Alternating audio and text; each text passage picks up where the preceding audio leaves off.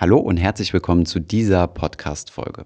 Heute habe ich mal einen ganz spannenden Interviewpartner und zwar jemanden, der für sein Thema wirklich brennt. Also das habe ich wirklich rausgehört.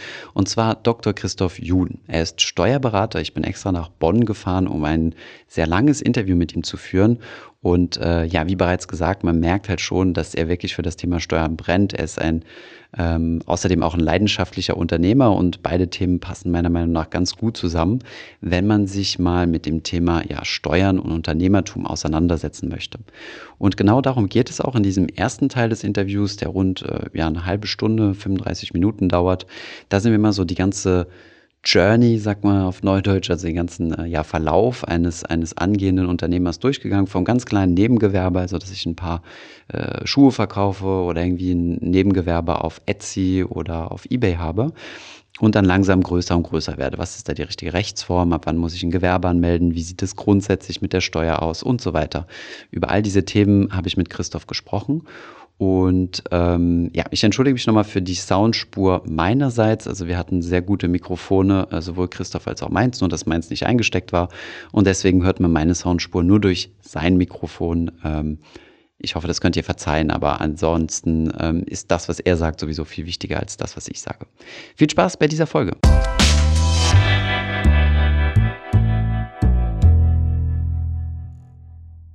Heute haben wir einen ganz besonderen Gesprächspartner und es geht um eine Thematik, die vielen Leuten äh, irgendwo wehtut oder irgendwo ähm, ungewollt ist und viele Menschen auch davon abhält, ins Handeln zu kommen, gerade zum Beispiel beim Thema Investieren. Und ja, deswegen habe ich mir einen Experten ähm, gesucht im Bereich Steuern, Dr. Christoph Juhn. Christoph hat eine große Firma aufgebaut mittlerweile mhm. schon mit 35 Mitarbeitern. Ja, in etwa. 35 Mitarbeitern und das hast du mir eben im Vorgespräch gesagt, vom Scratch. Also wirklich äh, von komplett null. alleine von ja. null angefangen und die ersten Kunden aufgebaut. Wow, mhm. sehr, sehr beeindruckend. Ähm, genau, von daher haben wir mal ein paar Fragen aufbereitet und ähm, ich wollte mal mit dir mal so loslegen. Zuerst mal mit so ganz kleinen Business. Du hast dich ja jetzt konzentriert, hast du mir gesagt, auf Unternehmen zwischen einer und fünf Millionen Umsatz. Ein bis zehn Millionen Euro Umsatz machen wir. Wir machen natürlich auch kleinere und größere, aber das ist so der Schwerpunkt, wo die Mandanten am meisten von unserem Wissen profitieren können. Okay. Mhm. Jetzt vermute ich, ähm, dass unsere Zuschauerschaft vielleicht noch nicht unbedingt in dieser Range liegen, ja. aber irgendwann muss man immer anfangen ja. mit den ersten Euros. Ähm, von daher meine erste Frage, wie sieht das Ganze denn steuerlich aus, wenn ich so ein kleines Nebengewerbe anfange? Also ich fange an, irgendeine Kleinigkeit zu verkaufen, keine Ahnung, Reselling von Sneakern oder was es alles Mögliches da gibt. Mhm. Was gibt es da steuerlich zu beachten? Ab wann werde ich gewerbesteuerpflichtig und so weiter? Ja, ähm, also streng genommen ist, wenn ich, das, wenn ich einmal ein Produkt verkaufe, ist das noch private Vermögensverwaltung, ist das noch nicht steuerlich relevant, ich bin noch nicht Unternehmer. Also die Steuerberater nennen das Gewerbe. Ich habe noch kein Gewerbe.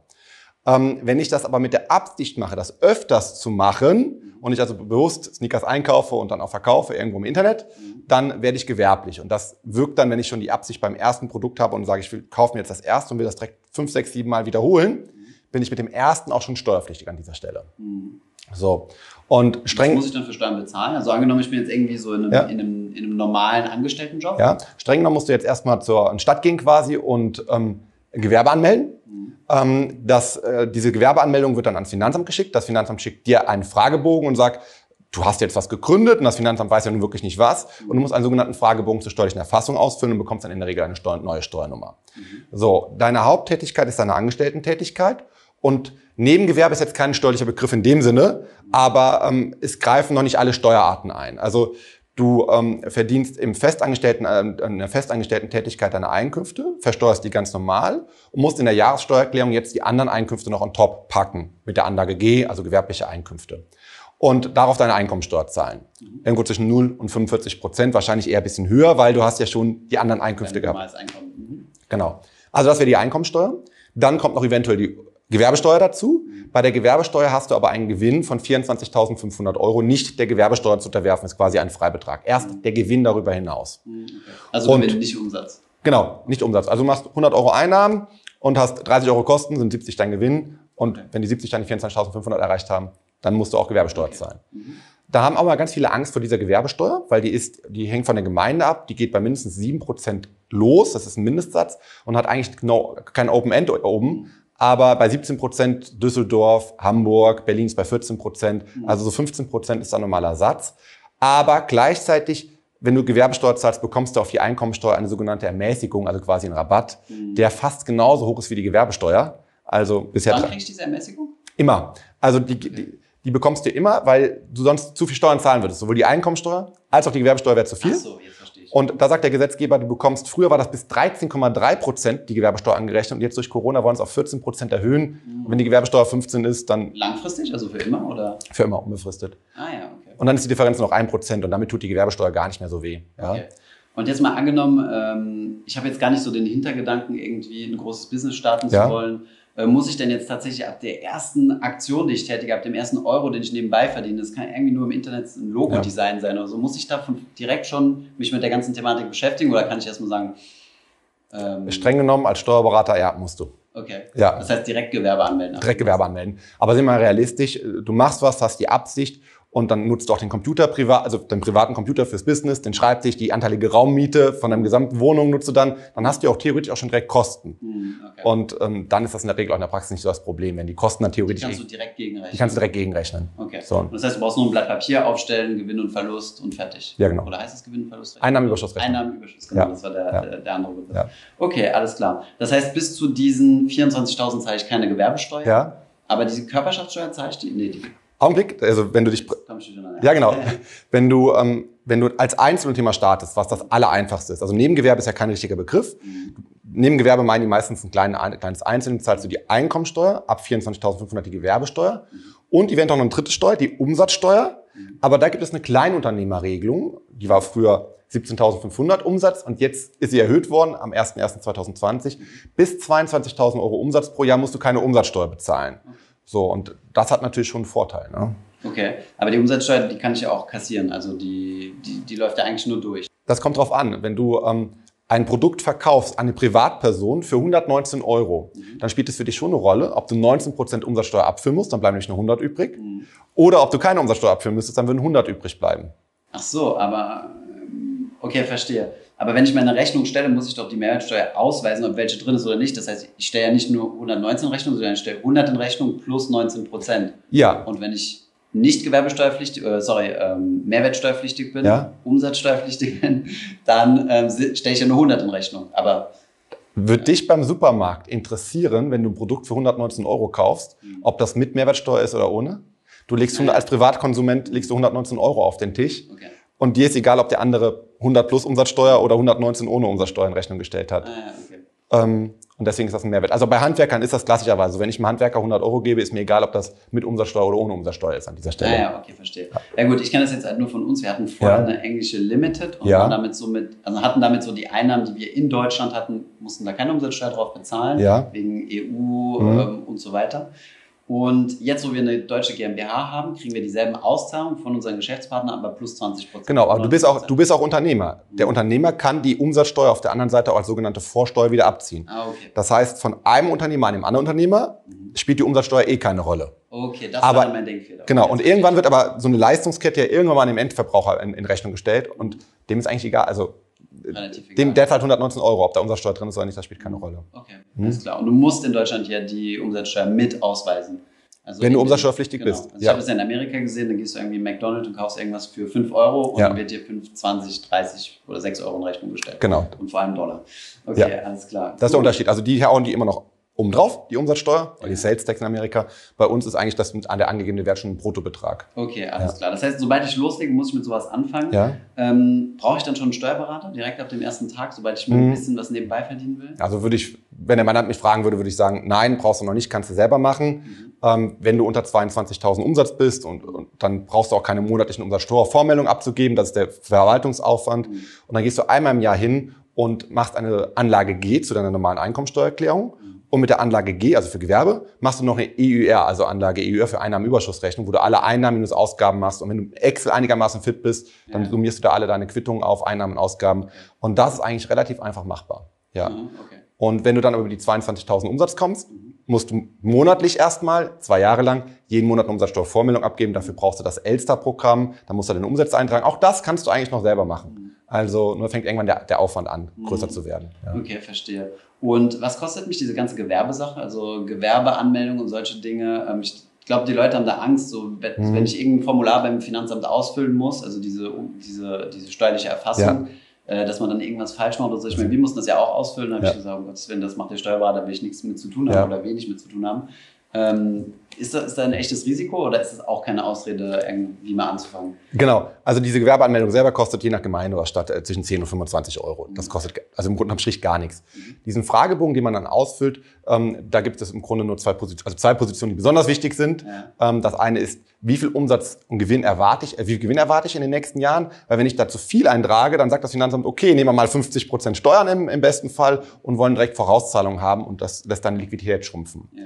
Wenn du zu wenig einträgst, und damit gehen manche mit sehr niedrigen Zahlen rein, weil sie sagen, ich will ja nichts vorauszahlen, dann holt dich nicht ein Jahr, sondern zwei Jahre später die Steuer ein mit Abgabe der Steuererklärung und dann noch Vorauszahlung für die Folgejahre, die dann so groß sein können, dass das auch viele wirklich so stark trifft, dass ihnen die komplette Liquidität. Genau, genau, genau. Das ist genau. ja so dieses Modell, äh, dass viele Unternehmer gerade in diesem verflixten dritten Jahr pleite gehen. Ne? ja, genau. Modell, was du erzählt hast. Genau, das ist, das der Fall. So? Das ist wirklich so. Also im Jahr eins gründest du, gehst ja. mit einem niedrigen Wert rein, machst 100.000 Gewinn, nochmal extrem, ja. müsstest dann 30, 40.000 Euro Steuern drauf zahlen. Du verdienst nur null, mhm. hast die 100.000 ausgegeben oder in Ware investiert oder in eine Fabrikhalle. Mhm. Wenn man groß denkt, machst im nächsten Jahr wieder 100.000 Gewinn, gibst das auch komplett aus. Mhm. Ende des zweiten Jahres gibst du die Steuererklärung ab, im dritten Jahr wird die Steuer fällig und dann fängst du an zu rotieren, dann wollen die fürs dritte Jahr noch die Vorauszahlung haben. Und das heißt, du zahlst dann fürs erste Jahr deine Steuer. Ja. Es wird geschätzt, was du im zweiten hast? Ja, das ist dann der gleiche Wert in der Regel. Die okay. nehmen den gleichen Wert dann nochmal. Und sagen, weil du ja in der Vergangenheit uns ein bisschen beschissen hast, in Anführungszeichen, musst du auch noch fürs dritte Jahr. Ja, noch nicht mal, weil, weil, noch nicht mal, weil man beschissen hat, sondern ja. weil das der normale Lauf der Dinge ist. Wenn du im ersten Jahr 100.000 machst, ja. machst du im zweiten und dritten wahrscheinlich auch 100.000. Aber das ist ja das, also im privaten Gebrauch ist es ja nicht so, dass man Steuern vorauszahlen muss oder ja. selten so. Ja. Okay. Ja. Aber bei Unternehmen wird es dann gefordert, ne? Genau, weil da bist du angestellt und da macht dein Arbeitgeber ja monatlich mit der Lohnabrechnung auch die Lohnsteuerabführung. Mhm. mhm. Okay, alles klar. Ja. Und hast du das bei Mandanten schon gesehen, also dass die tatsächlich das, den Genickbruch dadurch erlitten haben, dass sie keine Liquidität mehr hatten, um ja, das Finanzamt zu bezahlen? Also meine Mandanten nicht, weil das sagst du denen natürlich im ersten Gespräch. Okay. Aber wenn die halt jetzt ohne Steuerberater starten, deswegen das Gespräch jetzt hier, mhm. ähm, macht das schon Sinn, dass wir das jetzt hier erwähnen, dass derjenige, der ohne Steuerberater startet, mhm. sich quasi Sicherheitspolster von dem Gewinn, den er macht, die Hälfte mal beiseite legt. Mhm. Plus eventuell noch die Umsatzsteuer von 19 Prozent, wenn das on top kommt. Warum die Hälfte? Ich meine, an sich musst du ja, also gut, ich, ja. vielleicht denke ich jetzt zu GmbH, aber es sind ja eigentlich nur 30 Prozent. Bei einer GmbH sind es 30 Prozent. Was sollen wir beim, beim, bei der Privatperson, beim okay. Einzelunternehmen? Und ich rede jetzt mal von einem Single, der hat bis ungefähr 55.000 Euro niedrigere Steuersätze unterhalb von 42 Prozent. Ab 55.000 Euro Einkommen mhm. kommt jeder Euro on top mit 42 Prozent Steuerlast hinzu. Spitzensteuersatz. Spitzensteuersatz. Mhm. Plus Soli, plus eventuell noch Kirchensteuer. Ja, reden wir von 45. Ich habe jetzt 50 Prozent vereinfacht gesagt. Also okay, also das, diese 50 Prozent waren jetzt äh, der, der normale Gewerbetreibende, der jetzt keine Kapitalgesellschaft hat. Genau, der normale Einzelunternehmer. Übrigens, ich habe äh, im eigenen Freundeskreis einen Kollege, der dieses, äh, der diese, ja, der nach drei Jahren pleite gegangen ist, ja. weil das Finanzamt quasi äh, ja. ähm, ihn zur Zahlung aufgefordert hat. Das, kann, das kommt leider öfters gefragt, vor. Ist schon, dir das schon passiert ist? Mir ja. ist es im persönlichen Umfeld äh, passiert. Ich habe mich auch sehr bei ihm bedankt, weil ich gesagt habe, okay, wenigstens äh, habe ich da meine persönlichen Learnings draus ziehen können, mhm. du musst das nicht selbst erleben. Um, ähm, also ich habe im, im entferntesten Umkreis einen, einen, Freund, den sehe ich einmal im Jahr und im ersten Jahr hat er mir erzählt, wie ich ihn kennengelernt habe, dass er total viel verdient und total, äh, also das waren 14.000 Euro und da habe ich gesagt, Wahnsinn. Und ein Jahr später habe ich ihn wieder gesehen, da war er pleite und dann kam das Argument, ja, mein Steuerberater hat vergessen, die letzten drei Bilanzen zu machen und jetzt muss ich viel Steuer nachzahlen. Da denkst du, was, der hat so viel, 14, im Monat 14.000 Euro verdient ja. und anscheinend die Hälfte nicht beiseite gelegt. Ja. ja. Und dann kam noch Umsatzsteuer natürlich noch on top, das heißt also mehr als 50 Prozent, wenn du die Bilanzen nicht machst. Mhm. Und, und dann kommt halt alles on top. Ne? Ja, ist verrückt. Ja. Also das war für mich auch ein gutes Learning auf jeden Fall, zu sagen, ich, ich lege das auf die Seite und deswegen im ersten Moment ist es so ein bisschen, also dass wir die Kapitalgesellschaft gegründet haben, können wir gleich nochmal genau drauf zu sprechen, mhm. Äh, was das bedeutet ähm, als dann die erste Vorauszahlung kam, als das Finanzamt gesagt hat, hey, ihr müsst jetzt eure Steuern mal vorauszahlen, ja. so, was soll denn das? das? Warum sollen wir Geld für was bezahlen, was wir noch gar nicht verdient haben? Aber im Endeffekt ist das gar nicht so unangenehm, weil dann weißt du wenigstens, das, was auf meinem Konto ist, gehört auch wirklich mir, genau. zum großen Teil. Dann kommen vierteljährliche Vorauszahlungen, so wie du sie geschätzt hast. Genau. Und die kannst du auch anpassen. Du kannst sagen, ich mache jetzt doch nicht 20.000 Gewinn, sondern weniger. Genau. Dann passen die das auch an. Ja. Mhm, genau, perfekt. Aber kommen wir nochmal zurück zu unserem, äh, keine Ahnung, wie wollen wir nennen, Sneaker Reset. Ja, genau. ähm, der hat jetzt äh, diese Grenze von 22.000, hast du gesagt? Umsatz? Um, genau Umsatz ja. äh, durch äh, oder überschritten, muss jetzt ähm, Mehrwertsteuer bezahlen oder Mehrwertsteuer einkassieren, Umsatzsteuer. Und jetzt reißt er auch noch die 24.000 Gewinn. Gewinn. Das heißt, er wird mhm. gewerbesteuerpflichtig. Ja. Ähm, da wird es jetzt anfangen, Sinn zu machen, darüber nachzudenken, eine Gesellschaft zu gründen, oder? Also wenn jemand jetzt... Ähm, also nicht mehr als Privatperson zu handeln. Genau, wenn jemand 50.000 Euro Umsatz macht und 25.000 Euro Gewinn macht, dafür würde ich immer noch ein Einzelunternehmen machen, wenn der keine Haftungsrisiken hat. Okay, also wenn er 25.000 Gewinn macht ja. und äh, ja, 50.000 Euro Umsatz, dann kommt er langsam so an die Grenze ran, wo er vermutlich mehr verdient in seinem Nebengewerbe ja. als im Hauptjob. Und jetzt kommt noch ein, noch ein, weiterer Punkt hinzu, den haben wir bisher nicht angesprochen, die Sozialversicherung. Mhm. Weil bisher hat er auf seine Angestellten-Tätigkeit ganz normale Lohnsteuer und auch Krankenrentenversicherung, Arbeitslosenversicherung gezahlt und war im Nebenjob. Da ist man bei der Sozialversicherung dann eigentlich erstmal nicht pflichtig, solange es ein Nebenjob ist. Mhm. Auch die Selbstständigkeit. Wenn jetzt die Selbstständigkeit im Nebenbereich die Überhand gewinnt, an Gewinn und an Zeitvolumen, dann fällt das mit in die Umsatz, in die, in die Krankenversicherungspflicht mit rein. Ja? Und dann erhöhen sich auch die Krankenversicherungsbeiträge. Das muss man, das ist der erste Punkt, den man noch berücksichtigen muss. Das heißt, wenn ich gesetzlich verpflichtet bin, muss ich dann, kommt also der Teil, den ich nebenberuflich gewonnen habe, der wird dann quasi oben drauf gerechnet. Bei der Krankenversicherung on top gerechnet, genau. Hm, okay, verstehe. Und dann kannst du mal mehr Krankenversicherung kosten. Was Okay. Solange es nur Nebengewerbe ist, quasi von untergeordneter Bedeutung, ja, okay. ist das nicht der Fall. Also du sagst so, die Grenze sind 25.000 und ab dann sollte man mal langsam so nachdenken, das Ganze ein bisschen anders zu spielen. Genau.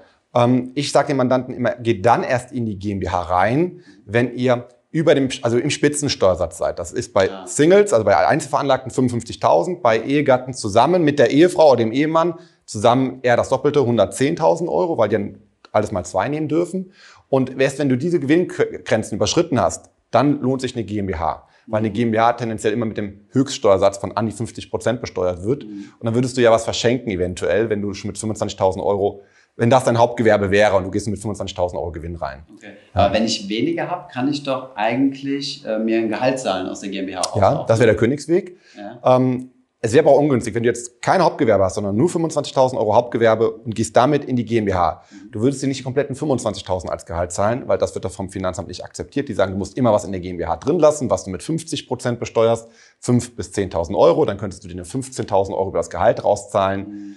Und dann wirst du halt die, die 10.000 Euro immer noch mit dem Höchststeuersatz, also mit der mhm. hohen Besteuerung besteuern. Ah, ja, okay, verstehe. Ähm, jetzt sind wir so ganz natürlich in das Thema GmbH rein. Ja. Ähm, was was, was ist das denn? Vielleicht willst du es mal kurz zusammenfassen. Also was, wie, wie wird denn die GmbH jetzt steuerlich anders behandelt als unser äh, Sneaker-Reseller, der das jetzt über die Anlage G gemacht hat? Genau. Also der ist jetzt sehr stark gewachsen äh, über die Anlage G hinaus. Er macht jetzt 100.000 Euro Gewinn und würde natürlich jetzt extrem mit dem Spitzensteuersatz besteuert werden, die 100.000 Euro Gewinn. Jetzt sagt er um, zwischen 0 und 45 Prozent, eher tendenziell bei 42 bis 45 da oben.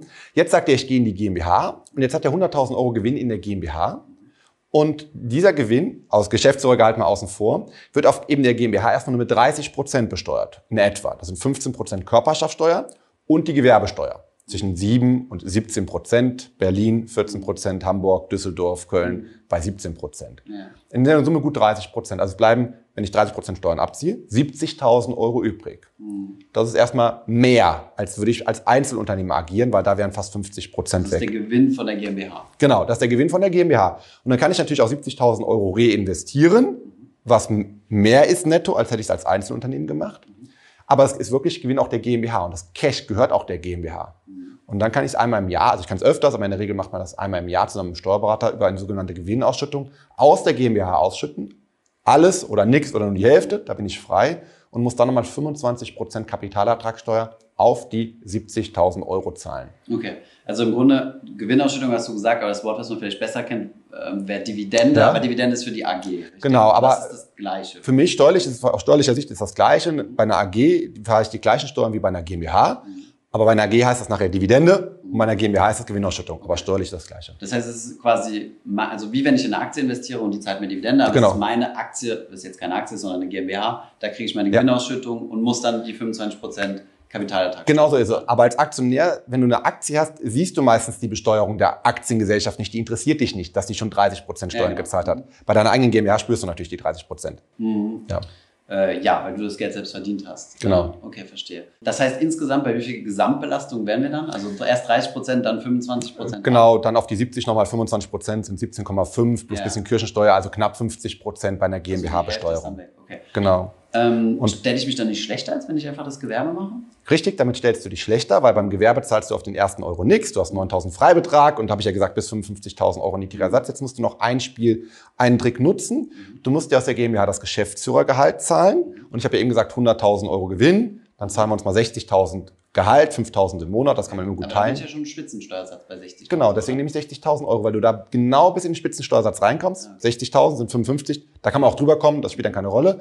Ich habe trotzdem die ersten 55.000 niedrig besteuert. Und deswegen ist bei Singles die 60.000 Gehalt beim Geschäftsführergehalt ein sehr guter Quote, weil von 60.000 kann ich auch noch Krankenversicherung abziehen, Altersvorsorge abziehen, dann lande ich bei 55.000 nachher. Ah ja, okay, verstehe. Und die restlichen 40.000 lasse ich in der GmbH drin, zahle da erstmal nur 30 Prozent Steuern drauf und kann dann die Nettogewinne besser reinvestieren. Und ausschütten kann ich die später immer noch. Hast du so ganz grobe Größenordnung, wie, wie dann meine Gesamtsteuerbelastung ist?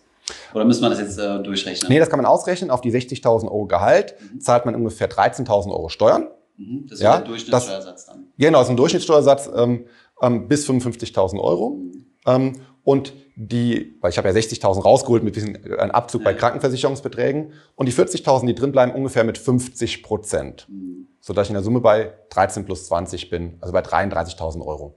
Okay, was, an Steuerbelastung. genau, an Steuerbelastung, was eine gute Quote ist Mhm. bei 100.000 Gewinn in der GmbH. Mhm, Okay. Aber jetzt kommt ja noch was hinzu. Du hast ja auch noch die Lohnnebenkosten.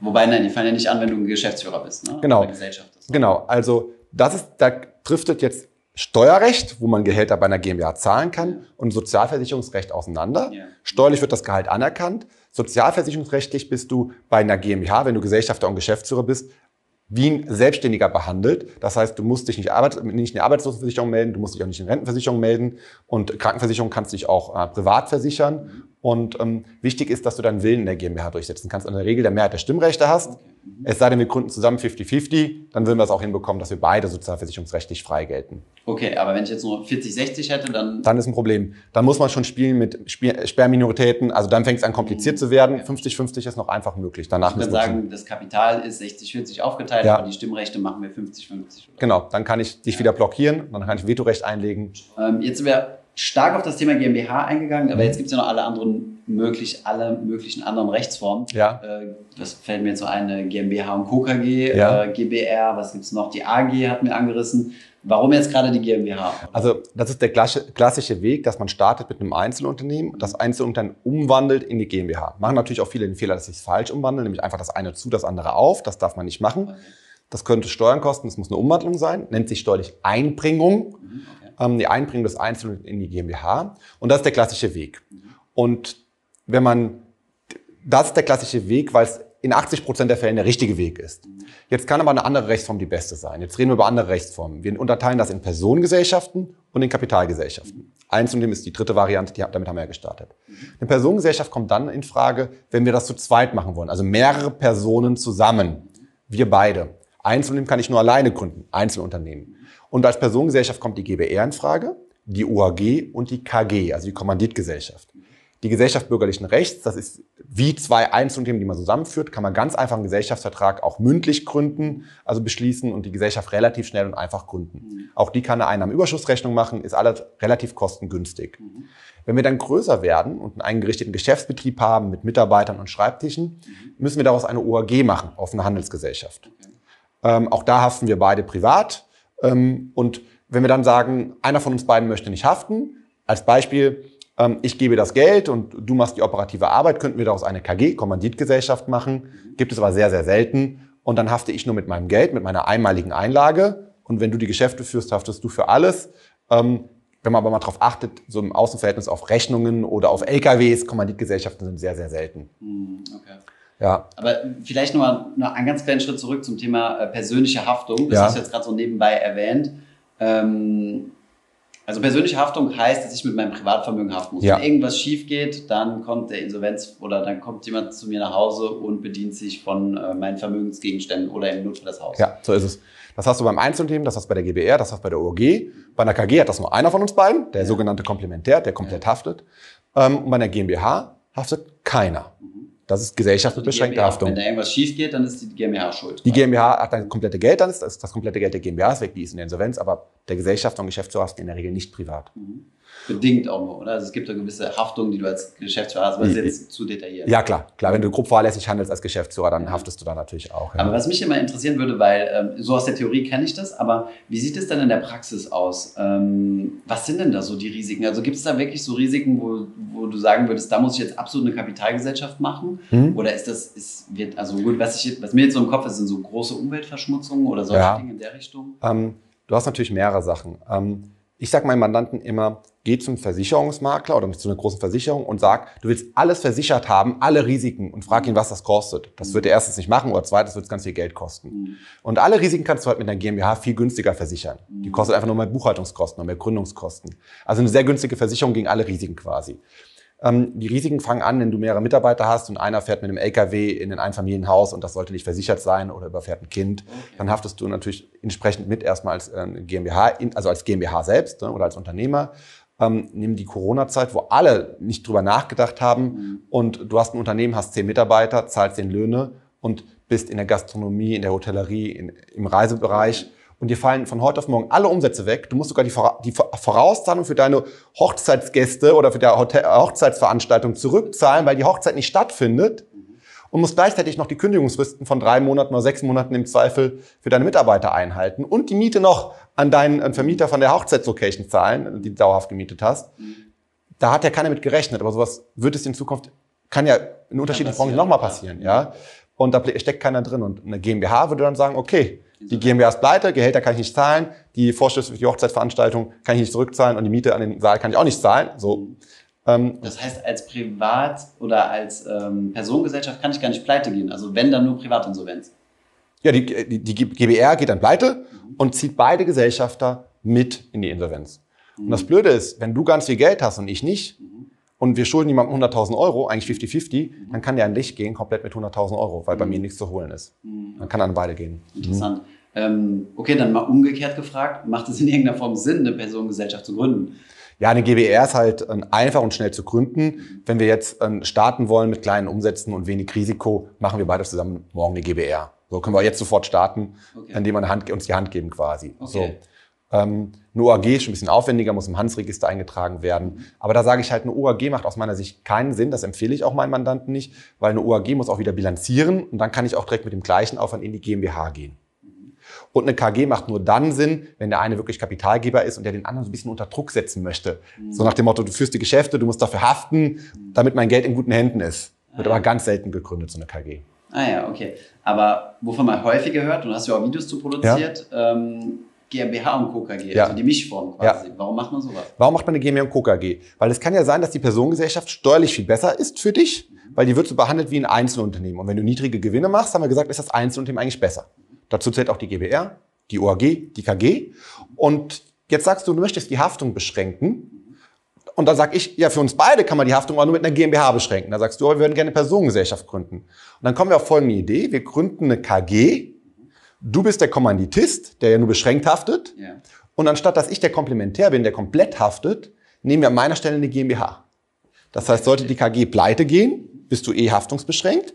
Der eine Gesellschafter wird mit reingerissen, der Komplementär, aber das ist eine GmbH. Okay. Und damit das auch jeder im Außenverhältnis sieht, dass wir so eine komplizierte Struktur genommen haben, müssen wir das GmbH und KKG nennen. Mhm, okay. Das kombiniert halt die Haftungsvorteile der GmbH mit den Steuervorteilen, wenn es da welche gibt, ne? Mhm. Ähm, bei niedrigen Einkünften der Kommanditgesellschaft. Und wo wird dann das Geld verdient? Also in der KG, ja. die wir jetzt GmbH und KKG nennen müssen. Ja.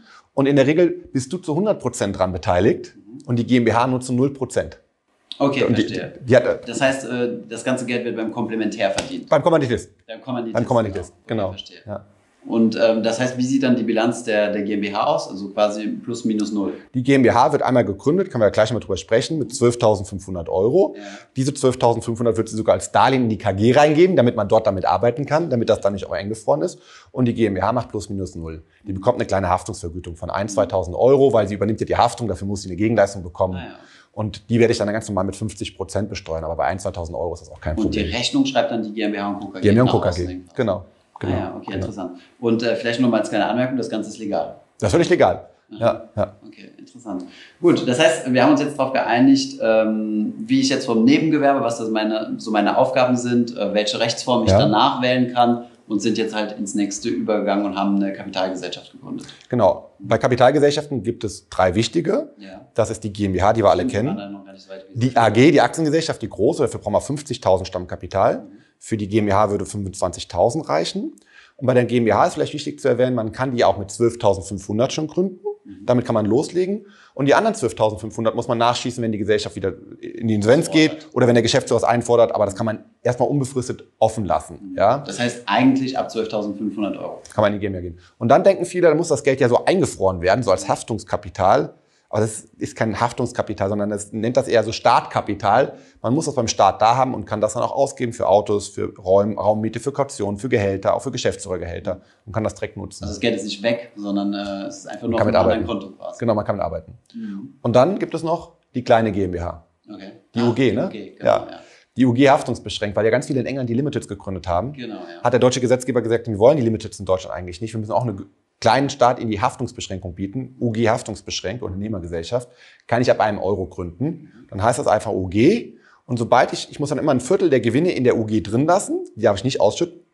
Und sobald ich dann da auch 25.000 Euro zusammen habe, kann ich von der UG umfirmieren in die GmbH. Ja, also ich habe jetzt mal im, im, im persönlichen Umfeld mitbekommen, dass das nicht immer so easy ist, weil die irgendwie mit, äh, die haben irgendwas auf Amazon verkauft und dann hieß es, die machen jetzt ein Konto auf als. XYUG, haftungsbeschränkt und dann, wenn du dann umfirmierst zum GmbH, dann äh, macht Amazon dir irgendwie einen neuen Account auf oder irgend sowas. Ja. Ist das jetzt ein, ein spezieller Nischenfall oder ist das häufiger ein Problem? Das ist, nein, das ist ein Nischenfall, kenne ich bei meinen Mandanten auch öfters. Man kann, manche Mandanten haben das erfolgreich mit Amazon abgestimmt, Okay. weil es ist ja quasi nur eine Umfirmierung von Müller UG in Müller GmbH. Ja, genau. Und eigentlich müsste das Amazon problemlos mitmachen, aber es ist ein Praxisproblem. Das ist ein absolutes Nischenproblem. Ah, Bei, ja, okay. bei Amazon und anderen Online-Händlern, ne, Okay. Plattformen, ja, Okay. wo es um Bewertung letztendlich geht. Ne? Okay, verstehe. Und ähm, jetzt sind diese 12.500, die ich hier für die GmbH brauche Ja. und diesen 1 Euro für die UG brauche, das Geld ist ja nicht weg, aber du hast ja trotzdem Gründungskosten. Ja. Ne? Was, was kostet es mich jetzt, so eine GmbH zu starten? Also- wenn ich so die ganz die cheapeste Lösung haben möchte. Genau. Ich habe früher 2006, ähm, ich habe ja selber mal Onlinehandel betrieben von meiner Steuerberatertätigkeit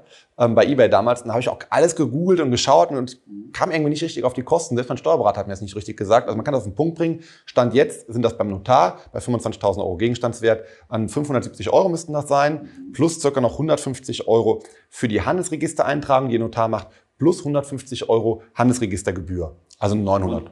8 und 8, Acht, ja, genau. Okay, Plus. Umsatzsteuer, ne, aber die kann ich als Unternehmer wieder ziehen und Mhm. wir als Vorsteuer geltend machen. Und ähm, dann denken ganz viele drüber nach, oh, ich muss ja so einen GmbH-Gesellschaftsvertrag machen. Das ist ja total kompliziert. Muss ich zum Anwalt gehen, muss den schreiben lassen. Haben wir auch viele Anfragen. Und da muss man ehrlich sein. Wenn ich alleine eine GmbH gründe, dann nehme ich den Mustervertrag vom Notar. Und das macht der Notar mir kostenlos. Dann rufe ich beim Notar an und sage dem, ich möchte eine GmbH gründen. Dann ähm, gibt man dem, schickt man dem ein Formblatt äh, oder die wichtigsten Angaben. Wie soll, wie soll, soll die GmbH heißen? Wo soll den Sitz haben? Wer soll Geschäftsführer sein? Wann ist der Geschäftsführer geboren? Wie ist die Adresse? Und dann macht er eine Mustersatzung. Für mich alleine ist das egal, was in der Mustersatzung steht, übertrieben dargestellt, Ja, ja. weil ich mache den Vertrag ja letztendlich mit mir alleine. Mhm. Wenn wir aber zu zehn eine GmbH gründen, Dann dann, genau, dann wird es komplizierter. Dann sollte man die Beratung vom Notar mehr in Anspruch nehmen oder einen Anwalt mit hinzuziehen, Mhm. weil dann gibt es um Abfindungsregelungen, Erbschaftsregelungen und so weiter und so fort. Und dann gibt es ja die jährlichen Verwaltungen. Also eine GmbH kann man vermutlich nicht alleine machen. Muss man sich steuerlich beraten lassen? Also gesetzverpflichtend ist es vermutlich nicht, oder? Ähm, nee, verpflichtend ist es nicht. Aber wir haben eben noch über die Einnahmenüberschussrechnung gesprochen, beim Einzelunternehmen und bei der GBR. Und da habe ich gesagt, OAG muss eine Bilanz erstellen, muss bilanzieren. Und dafür brauche ich ein Buchhaltungsprogramm, dafür muss ich Soll- und Habenkonten ansprechen können, dafür muss ich eigentlich schon Buchhalter sein. Ähm, bei einer GmbH und gehen genauso, bei einer GmbH auch, bei einer UG auch und bei der Aktiengesellschaft erst recht. Da bin ich bei, bei, bei der Bilanzierungspflicht und das wird aufwendiger, da brauche ich einen Steuerberater. Hm, okay. Ja. Das geht auch nicht mit einer Software. Also ich meine, ich Doch, habe das- BWL-Background, ich habe gelernt, wie das funktioniert. Genau, aber das, das kannst du in der Software machen, die monatliche Buchhaltung. Mhm. Aber dass du am Jahresende die Bilanz auch buchhalterisch umgesetzt bekommst, wahrscheinlich nicht. Dann kommst du zu mir als Steuerberater. Und dann haben wir in der Kanzlei natürlich ein bisschen Hassel damit, dass wir sagen, Mhm. was hast du denn da gebucht? Und dann fängt bei uns die Aufräumarbeit an und dann sage ich, hätte ich das doch besser selber mal Weil du als gebucht. Steuerberater ja auch eine, wenn du eine gewisse Haftungspflicht hast, oder? Also du entlastest ja auch äh, deine Mandanten dafür, Ja. dass die, äh, also für Fehlbuchungen. Also wenn ich die Bilanz nachher erstelle und Ja. du hast die Buchhaltung vorbereitet und ich gucke mir die an, dann muss ich schon so, dafür Sorge tragen, dass die Bilanz, die ich erstelle, die auf deiner Buchhaltung aufbaut, ordentlich ist. Und wenn ich sie erkenne, dass deine Buchhaltung nicht ordentlich ist, habe ich ein Problem. ja, genau. Okay, So. verstehe. Okay, und wie viel, also wenn ich dir, wenn, wenn du jetzt alles machst für eine GmbH, wie viel kostet das dann? So im Jahr? Im Jahr. Also die, die kleinste GmbH, sagen wir mal, die, da ist nichts drin. Ähm, die fängt bei 1000 Euro im Jahr an. Weil wir Steuerberater haben die Vergütungsverordnung, das sind dann alles die niedrigsten Werte, die niedrigen Gegenstandswerte und dann sind das 1000 Euro. Ohne Buchungssatz. So, und dann wächst das natürlich sehr stark, sehr schnell an. Ja. Ähm, und ein Wert kann man sich merken, ähm, das ist bei einer Million Euro Umsatz, sind das so circa 1000 Euro im Monat für Buchhaltung, für anteiligen Jahresabschluss, also 12.000 im Jahr für Buchhaltung und Abschluss und Steuererklärung. Und dann geht das da währenddessen halt nicht linear, sondern... Ähm, flacht dann eher ab. Ne? Genau, es flacht dann eher ab. Also bei 100.000 Umsatz sind wir nicht bei einem Zehntel von 12.000 Euro, sondern bei 100.000 sind wir dann eher bei, ich wollte sehen, bei 3.000, 4.000 Euro mhm, okay. aufs Jahr gesehen. Und ähm, genau, dann flacht das bei hinten raus ab. Ah ja, okay, interessant. Das heißt, ähm, ja, wann lohnt sich dann eine GmbH, wenn ich, wenn ich diese Kosten halt... Äh tragen kann schon mal. Also ja gut, natürlich. Also nee, ab fünf, ab, ab, ja, ab wann lohnt sich eine GmbH? Vielleicht fassen wir ja. das nochmal ganz kurz zusammen. Ähm, also eine GmbH ist jetzt kein Steuersparmodell. Also ja. die zahlt ja in etwa dann doch die gleichen Steuern ja. ähm, wie ein Einzelunternehmen oder eine GbR. Ja. Ähm, aber die GmbH hat einen großen Vorteil, dass du die Haftungsbeschränkung hast. Mhm. Und man kann also jetzt nicht den Steuervorteil gegenüber die Mehrkosten kalkulieren. Das geht nicht. Man muss eher die Mehrkosten von der Einnahmenüberschussrechnung zur Bilanzierung kalkulieren gegenüber was, äh, wie viel bringt, also was für einen Vorteil habe ich, dass ich keine persönliche Haftung mehr habe. Mhm. Das ist der Mehrwert. Ich hoffe, diese Podcast-Folge hat dir gefallen. Wenn ja, dann zöger doch nicht in deinem Umfeld über diesen Podcast zu sprechen, bei Freunden und Bekannten. Ich denke, es gibt auch in deinem Umfeld viele Menschen, die sich für das Thema finanzielle Bildung interessieren oder interessieren sollten. Wenn du auf iTunes bist, würden wir uns auch freuen, wenn du uns eine positive Bewertung dalässt. Das hilft uns, den Podcast noch einfacher auffindbar zu machen. Alle wichtigen Links und Verweise findest du wie immer in den Show Notes zu diesem Podcast. Vielen Dank fürs Zuhören und bis zum nächsten Mal.